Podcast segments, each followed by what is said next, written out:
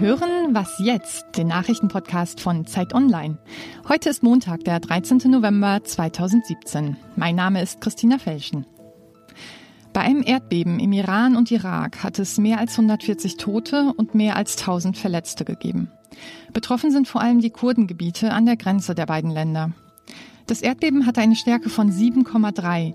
Zu spüren war es bis nach Bagdad sowie in der Türkei und in Kuwait. Am Rande eines Gipfels in Manila trifft Donald Trump heute den Präsidenten der Philippinen, Rodrigo Duterte. Ja genau, den Mann, der mit seinem brutalen Vorgehen gegen mutmaßliche Drogenhändler weltweit Entsetzen auslöst. Trump hat ihm schon vor kurzem gesagt, er mache einen großartigen Job. Das Thema Menschenrechte will er laut der US-Regierung dann auch nicht ansprechen. Es soll vor allem um Nordkorea gehen. Redaktionsschluss für diesen Podcast war 5 Uhr.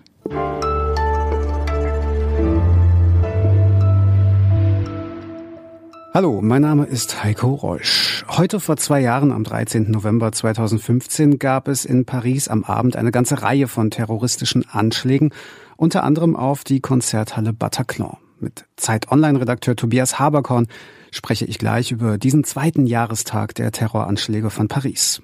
Vorher aber geht es vor allem um das Wort super. Ja, richtig gehört das Wort super.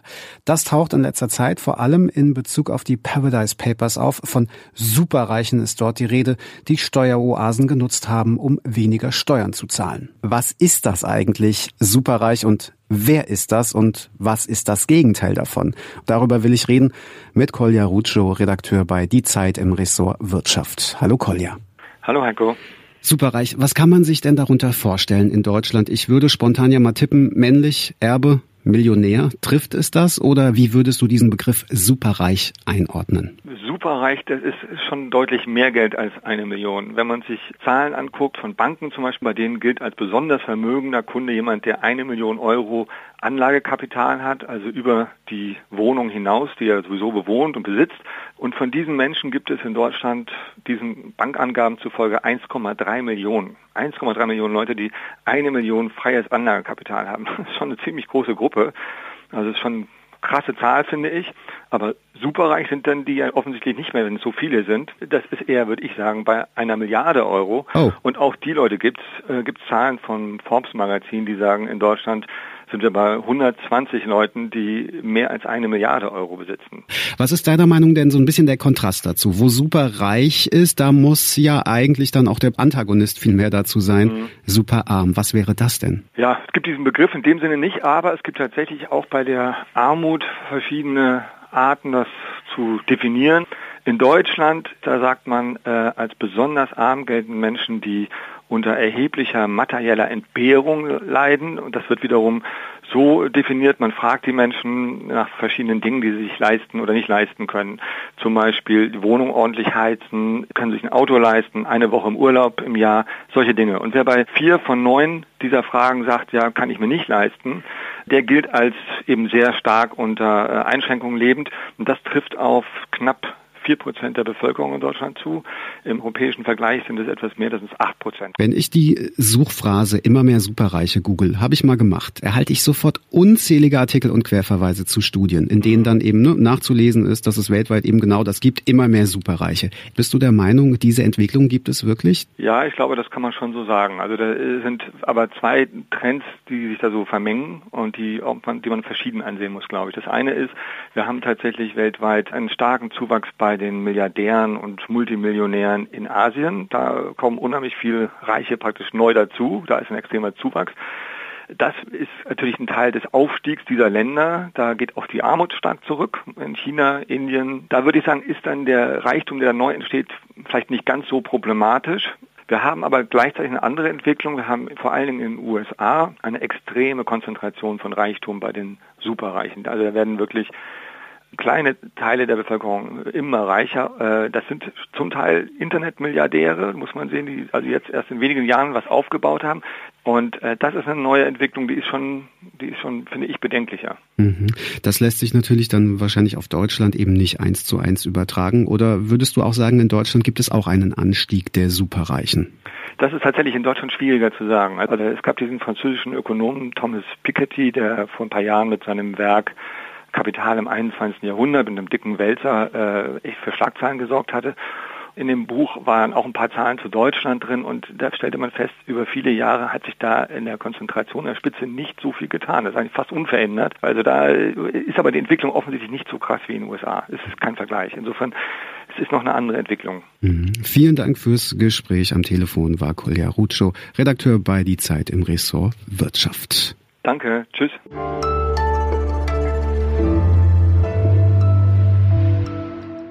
Und sonst so? Waren im Rekordwert von 21,8 Milliarden Euro hat der größte chinesische Internethändler Alibaba am Singles Day in China verkauft. Der war am Samstag, am 11.11. .11. und eigentlich galt der Tag unter chinesischen Studierenden lange als so etwas wie eine Art Anti-Valentinstag, weil das Datum eben nur aus Einsen besteht. Mittlerweile übertrumpfen sich chinesische Internethändler aber an diesem Tag mit Angeboten. Jahresvorrat Duschgel, Klimaanlage, Vorhänge, was man halt so braucht. Wem das jetzt zu viel Konsum war, der kann übrigens mit gutem Beispiel am 25. November hier in Deutschland vorangehen. Dann ist nämlich der Kaufnix-Tag ein konsumkritischer Aktionstag im Vorweihnachtsgeschäft.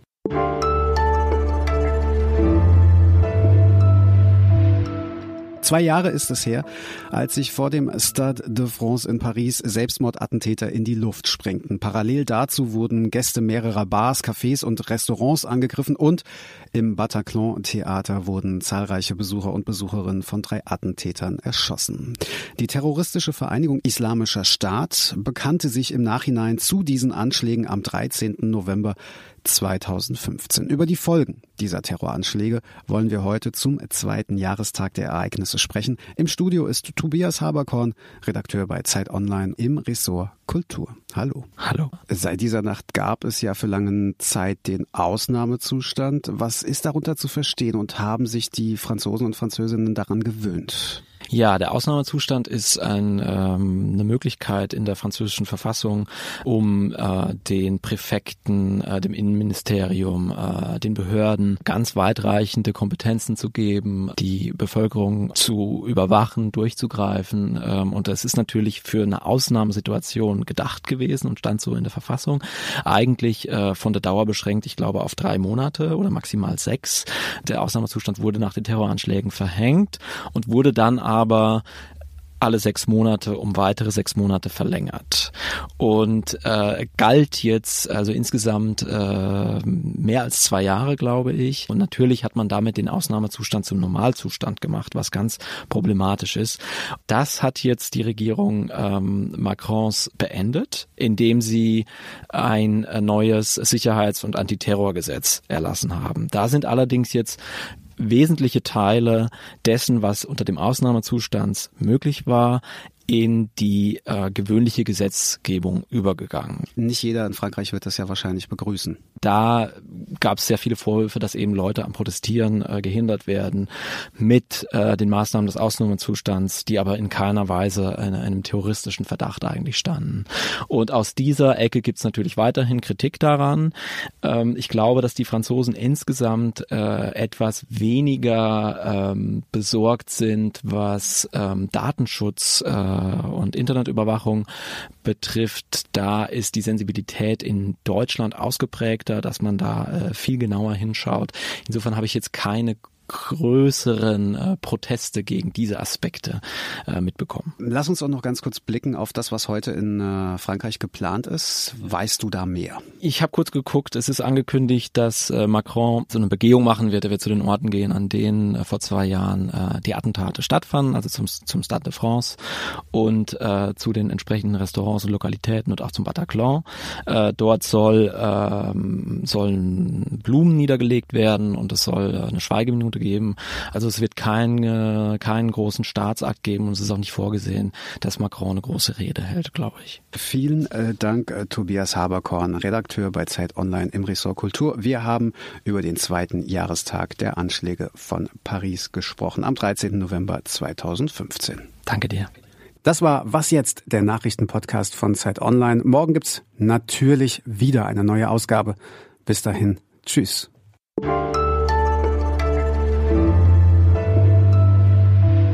Hast du einen Lieblingsort in Paris? Äh, ja, Belleville.